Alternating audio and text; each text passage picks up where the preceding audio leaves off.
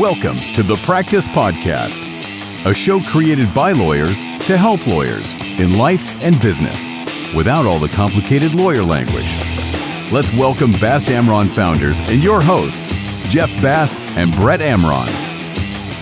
Hi, Brett. Hey, Jeff. How are you? I'm great. I'm really excited to welcome a special guest today, Gia Abreu O'Connor. Did I pronounce that right? Abreu O'Connor. No, the answer is no. You did not. Well, all right. Gia, I'm going to stick with Gia. That I got right. Yes, Gia is a probate litigator with RMO Probate Litigation, which is a national law firm with offices throughout the country focused on trust and probate litigation. And Gia is actually the managing attorney of the Miami office, which she helped launch. Her practice focuses on representing beneficiaries and fiduciaries in all types of probate and trust-related litigation. She'll tell us more about that. She's also an adjunct professor at FIU on legal skills and values. She's a director of the Miami-Dade, Florida Association of Women Lawyers and a chair of the 11th Judicial Circuit Screening Committee for Court Appointments in Mental Health Proceedings, Extraordinary Guardianship Issues, and Other Matters via Registry. It's a catchy title. I'm glad you got through that. Yeah, good job. I barely did. Well, anyway, welcome, Gia. We're happy to have you. Thank you. So, Gia, you are, as we mentioned, the managing attorney of the Miami office. Tell us a little bit about your background, how you ended up becoming a lawyer in Miami. You weren't born in Miami, right? I wasn't. I was born in San Juan, Puerto Rico. And I moved here for college, and I went to FIU undergrad, stayed at FIU for law school. Great decision. And then I interned for a probate judge. And after that, I got into probate, got my first job, hired out of the courthouse, and just kind of went on after that. When you say hired out of the courthouse, were you literally hired out of the courthouse? Basically. I met my first boss at the courthouse, and he offered me a job while I was still working there. So, oh, you were clerking or interning? I was interning for Arthur Rothenberg when he was on the probate bench. Sure. And an attorney appearing before the judge made you an offer on the spot. Yes. He asked me if I wanted to go be their law clerk. So before you interned for Judge Rothenberg, did you know that you wanted to do probate? I mean, how'd that come to you?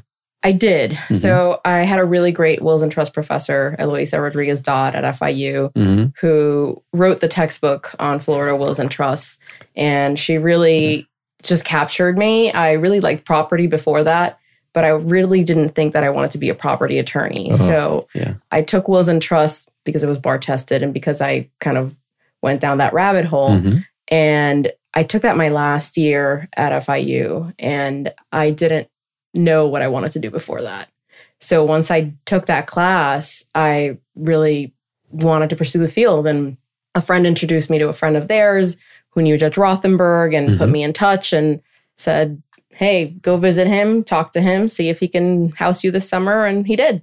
That's awesome. And I know in probate, especially, but in a lot of areas of practice, there's lawyers that just handle sort of the transactional side of it. And then there's the litigation side. You are on the litigation side primarily. Do you do the transactional as well? So the most transactional that we'll do, and it's not really transactional, is administration of trusts and estates and guardianships, mostly estates, really. You do still have to go into the court. So that's why I call it not really transactional. Right. But really, it's the majority of our practice is litigation, and that's what we focus on, what we are geared towards. So describe for the listeners what a typical litigation would be in a probate context.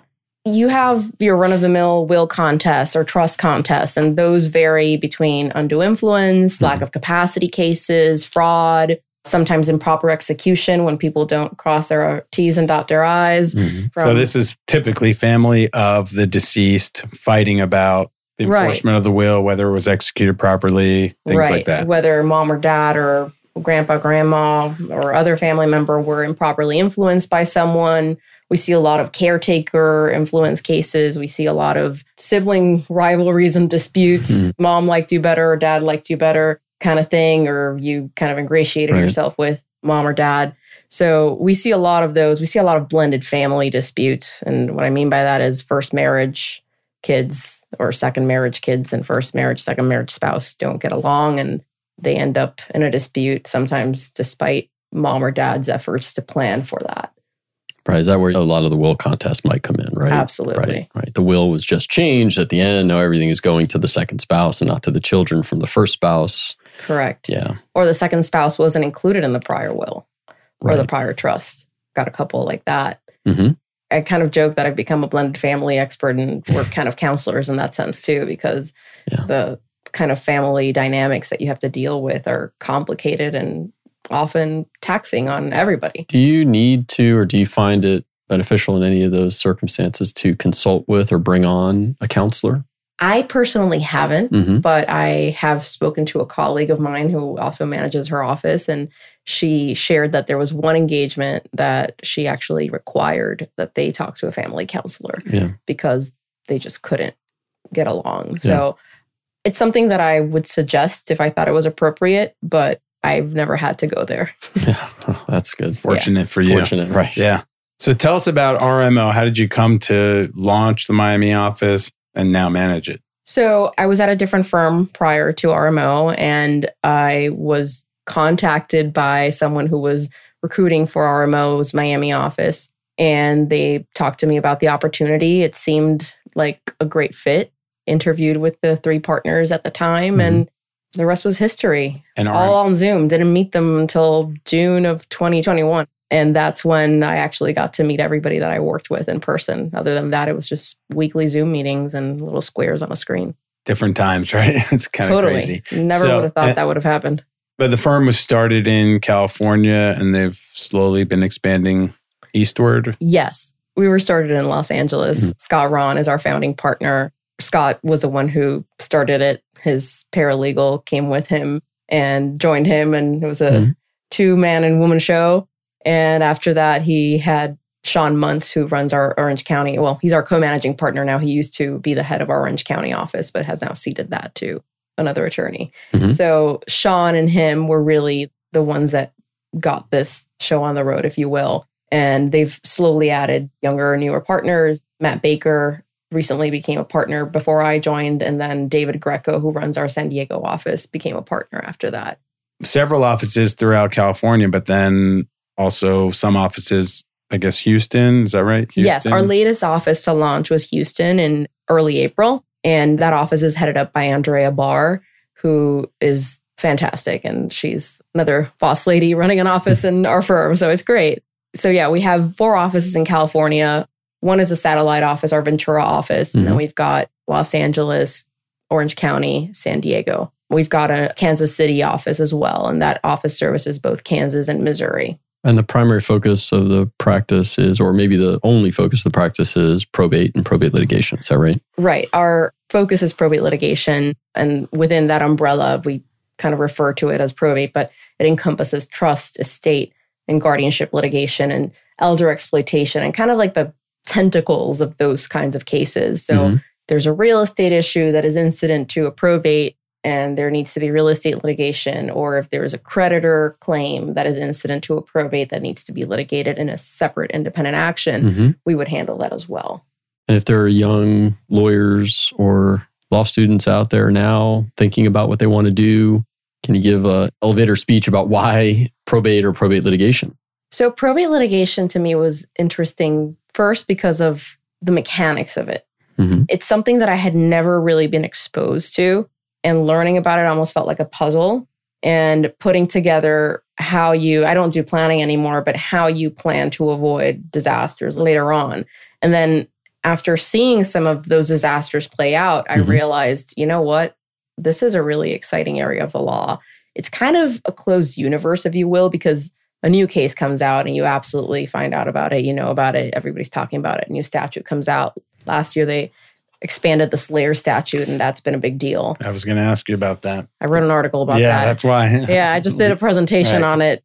Worked on it until late last night. Let's hang a lantern on that. We'll hang a lantern, yes. Slayer Statute. But there's really exciting issues, and I actually got to work on a Slayer Statute case early in my career when I was a law clerk and later a young associate, and it was... Tell everyone what Slayer Statute is. Okay, I will. So the Slayer Statute is essentially a set of laws, and it's not really just a statute. It's a set of statutes. It's a body of law and the common law as well that penalizes somebody who is trying to benefit from their own wrong by killing someone, by now abusing, exploiting an elderly or disabled person, or committing manslaughter of an elderly or disabled person. And the penalty is disinheritance, but you have to prove it by either a conviction in the criminal court or by the greater weight of the evidence in civil court that the person killed or contributed to the death of the decedent. So essentially, you prevent people from killing someone to get their life insurance or their estate or benefits under the will or intestacy or joint tenant rights. And that was not a thing until the Slayer Statute came out? So there was case law. I find that really hard to imagine, but okay. There was case law before it was codified. I got you. Okay. There was a common law body, and there's a case called Carter versus Carter that's a pretty big case for Slayer Statute purposes. And that case deals with the way that it's phrased, like benefiting from your own wrong. And then they kind of go into different scenarios and issues, and other cases kind of branch out into life insurance proceeds or trust proceeds or serving as personal representative. So if you're the slayer, you're not going to be allowed to serve as personal representative because you're basically in control of the person's affairs after you've killed them. So as a young lawyer, I was brought into a case where there was a man who had his wife killed as they were going through divorce proceedings. And there's a Dateline special on it. It's the Lacosteo case. And everybody in the probate bar has been involved in that case in one way or another. And it's kind of a rite of passage, I would say, in this bar. It's a Miami case? It was a Miami case. Miami. It was a local Miami accountant, I believe, who was married to this woman, Sylvia Lacosteo. And their son, their only son, was the person fighting to be the sole heir of the estate. Otherwise, his father was going to inherit his mother's estate because they were still technically married. I think I recall from Dateline special, I wasn't working on the case when this all happened.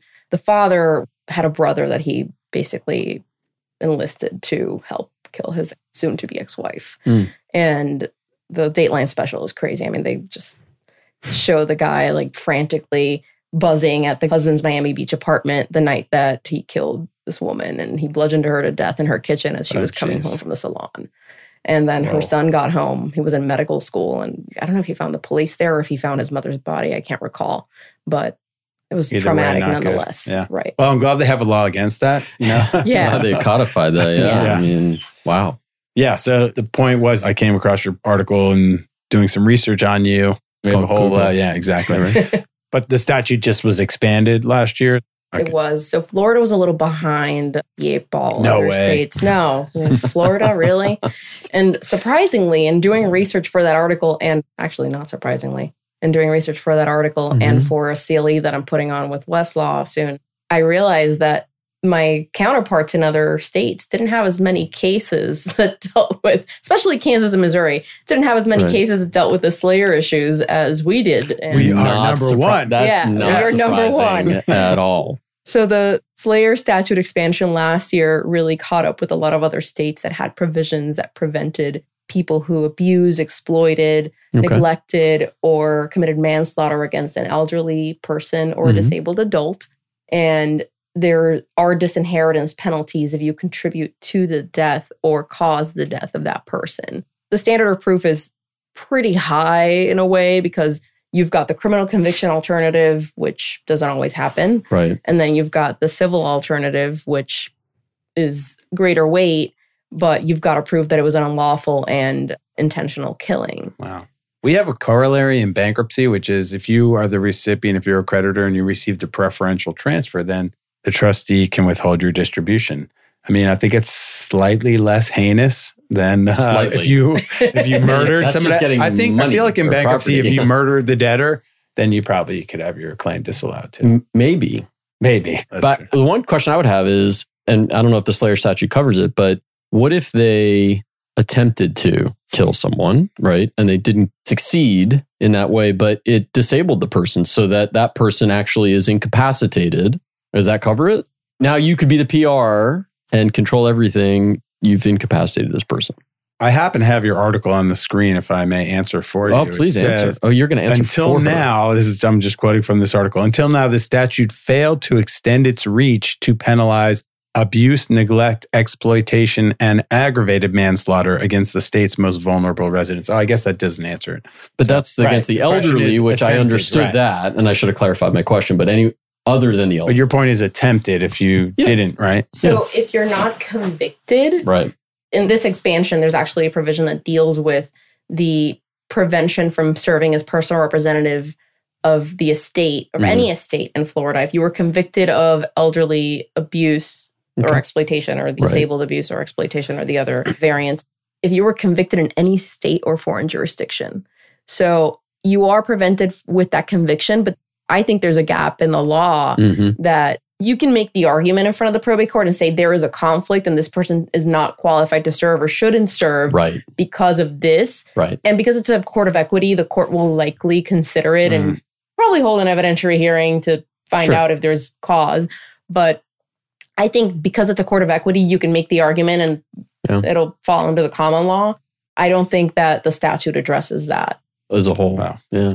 The comment you just made is that even if they're convicted in another state, which means they murdered some other person. Well, this is for the exploitation portion of the statute. So if they were convicted of exploitation of a different person, they still may be precluded from participating as a beneficiary in a probate estate here. Wow. Yes. I like that. It seems like that is a natural thing that should happen, right? For sure. And I'm glad that they codified it. You're being punished in one place for some crime or misconduct somewhere else, unrelated. So I would say that's unusual, you know, in our judicial system. I guess you could consider like one of those crime of moral turpitude kind of situations. Don't abuse or exploit the elderly. I mean, you know, it's good public policy, especially with the amount of seniors Florida has, and we've got to protect our senior population and so that disabled population. Kind of answers my question, which was going to be, why did RMO open a Florida office all the way out here on the other coast? They just wanted more sun. No, I'm kidding. It's really a place where probate litigation is bound to and does happen very often. So we have people that come to retire here, people that have retirement homes or they're snowbirds, and sometimes they die here intentionally or unintentionally.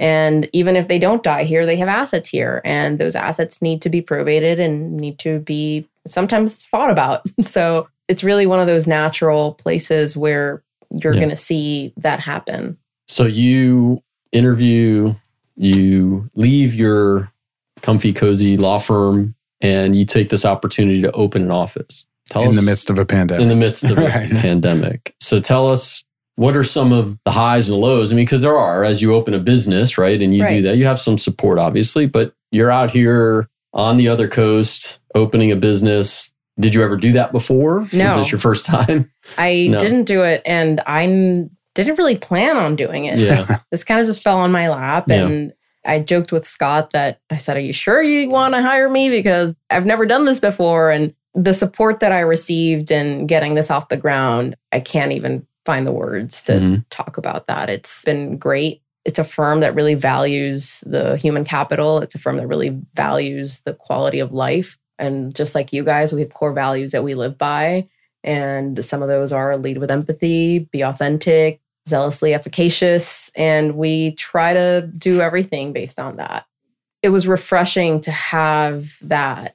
I look at it as a very California mentality, because there's a lot of emphasis on making sure that everybody's in the right place, in the right seat, making sure everybody is enjoying what they do.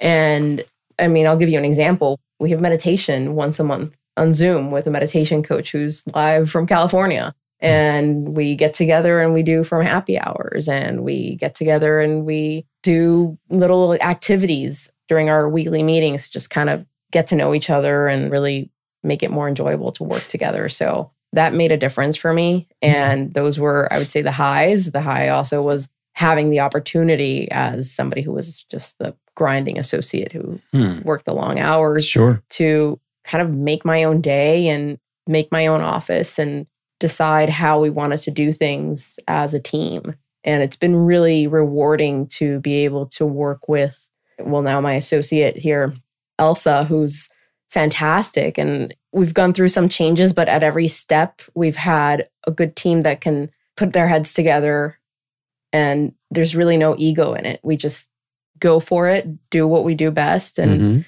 it's been really, really nice. The lows, I would say, are the change in being the grinding associate who's just like doing the project or working on a case. And yeah, you're responsible for a case, but being responsible for other people, being responsible for every day-to-day decision and every day-to-day thing. I mean, everything from finding new office space when we had to move and having a really hard time doing that based on the amount of people that went back to the office and to handling bills and accounts and really being the point person for clients. I remember when I had difficulty with clients before that were not necessarily my clients, maybe my senior attorney or managing attorney's clients, I would go to them and say, hey, I'm having this issue, and they would address it. I'm that person now, and it's not always easy dealing with AR and all those things that are the not so fun parts of running a business. I brought some cases with me, but we really started at almost zero, getting the word out there that we're here, that we're doing what we're doing, that we do good work, that we specialize in, well, I don't know if we can say specialize under the Florida Bar, but we focus on this kind of work. And it's a huge market here in Miami. So it's not easy to break into it. Right. It helps that you have relationships. It helps that you have a community around you that then comes out to support and sends business and checks on you. It's been really rewarding to do that and to kind of bring those relationships to the next level. Fantastic. And I guess it helps that, I mean, you were opening an office by yourself, but you're also part of a firm. So you have the resources available to you, phone call or Zoom away to support you. And so even though it may have felt like you're alone at times, you really weren't alone. You had a whole firm behind you. Right. I never really was alone down here. We were always two. We had somebody else who left us and opened up her own shop. Proud of her for doing that. And then now we have Elsa Van Gorp, who was a public defender for 5 years and probably has more trial experience than I'll ever get because we settle way too many cases. But she's been instrumental in being able to dedicate my focus to growing the practice more than the day-to-day work. And I can give her anything with my eyes closed. And it's been really nice to be able to do that. Yeah. I mean, it sounds like you followed one of the pieces of advice that we regularly give to young lawyers starting their own office, and that is bring on a number two now. A lot of people struggle with that decision. When am I going to be ready? I don't know if I have enough work. Now. You're ready now. If you're ready to open your own office, you're ready to have another person there. And just having a second set of hands changes everything you do. Yeah, and a second set of eyes, a second brain to run things by because sometimes we have blind spots and we don't always recognize it, but we try to make sure that somebody else can give us their perspective. So we work on everything as a team. And if I have an idea and she has a better idea, we'll go with that. That's how it is. At first, I thought I was going to be doing this by myself, and that was daunting. I'm glad I didn't have to. And I'm thankful to Scott and Sean and Matt for doing that and hiring two people at the same time and taking a chance on a new market. But it's really been a blessing to have that. Like you said, I don't know how I would have done it otherwise. So through all of this, you're also a professor. So I didn't want to correct you when you started, but I was. I taught one semester when I was at my prior firm. I had just started at my prior firm and I had committed to teach that semester. LSV3, which is Legal Skills and Values 3, upper level legal writing at FIU. And we really focused on, we had a transactional assignment and they did a hotel franchising agreement, which I had to learn all about to be able to teach it. Right. That was fun. And then we had the typical motion for summary judgment briefing and that kind of thing. And I had 8 students. It was a very small class, but a lot of assignments.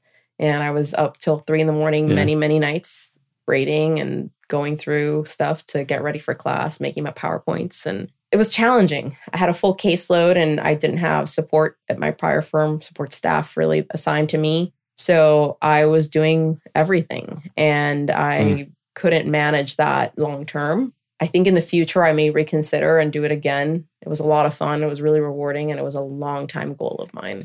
So I love the name of the course, Litigation Skills and Values. Yeah. What are the values? Is it certain values and morals and professionalism? What does that entail? Yeah, values, morals, professionalism, local practice advice. And I would give them my old lady nuggets of wisdom every class I would try, my golden nuggets of wisdom, because the way you teach in a law school, usually you have books that are kind of across the board for any state. And the way that they were teaching, for example, motions for summary judgment, I had only seen in the Eastern District of New York with a notice of motion that was actually the motion, and then a memo of law. And it's just like, yeah. So it's not local practice. So really the values and encouraging them to really reach out to opposing counsel, have a conversation. We taught negotiation. We taught decorum in that sense, attire. Right. And we graded them on everything. Obviously, you're not grading on like physical appearance, but you're grading on professionalism being put together and bringing that to the table. So that's really what I tried to focus on. And I tried to give them the benefit of what I learned and practice that I necessarily didn't learn in school as much as I could, so that they wouldn't go into it as blind or me, I guess. Well, hopefully you get back to it. Yeah. And if you're teaching the next class you teach on opening a law office, what would be the first piece of advice for a young lawyer starting her office? Oh, man. I already gave mine. Hire somebody, right? But. Yeah, I think that's really good advice. One thing that I did early on was I made a list of all the people that I thought would support me. Oh, and I went to them and I told them immediately, hey, I'm doing this. Love to catch up with you. Let's go grab coffee. Let's go grab lunch. And that really made a difference. That's smart. I love that. Smart, yeah. And I tell my kids that all the time, that people want to help. Yeah. If you just ask. Exactly. That's all you have to do is ask. And most people, not everyone, but most people are willing and interested in helping and supporting each other. And we're better as a team. Absolutely. We humans, we do better when we work together. Absolutely. With support. Yes. We should end on that note. I mean as humans. Wow. Gia, I have enjoyed this. Brett, I always enjoy chatting with you. Nelson, you're the best. If you enjoyed this podcast, please give us a 5-star review, follow the podcast, share it with your friends and family. If you have any questions or you want to be a guest on the show, please reach out to us. We've heard from a few listeners who are wanting to be guests, and they will be joining us soon. And we'll catch you next time. Thank you, Gia. Thank you, Nelson. Thank you, guys. Thanks, Gia. Great. For more information on this show and other resources, visit BastAmron.com and connect with us on LinkedIn, Facebook, and Instagram at BastAmron.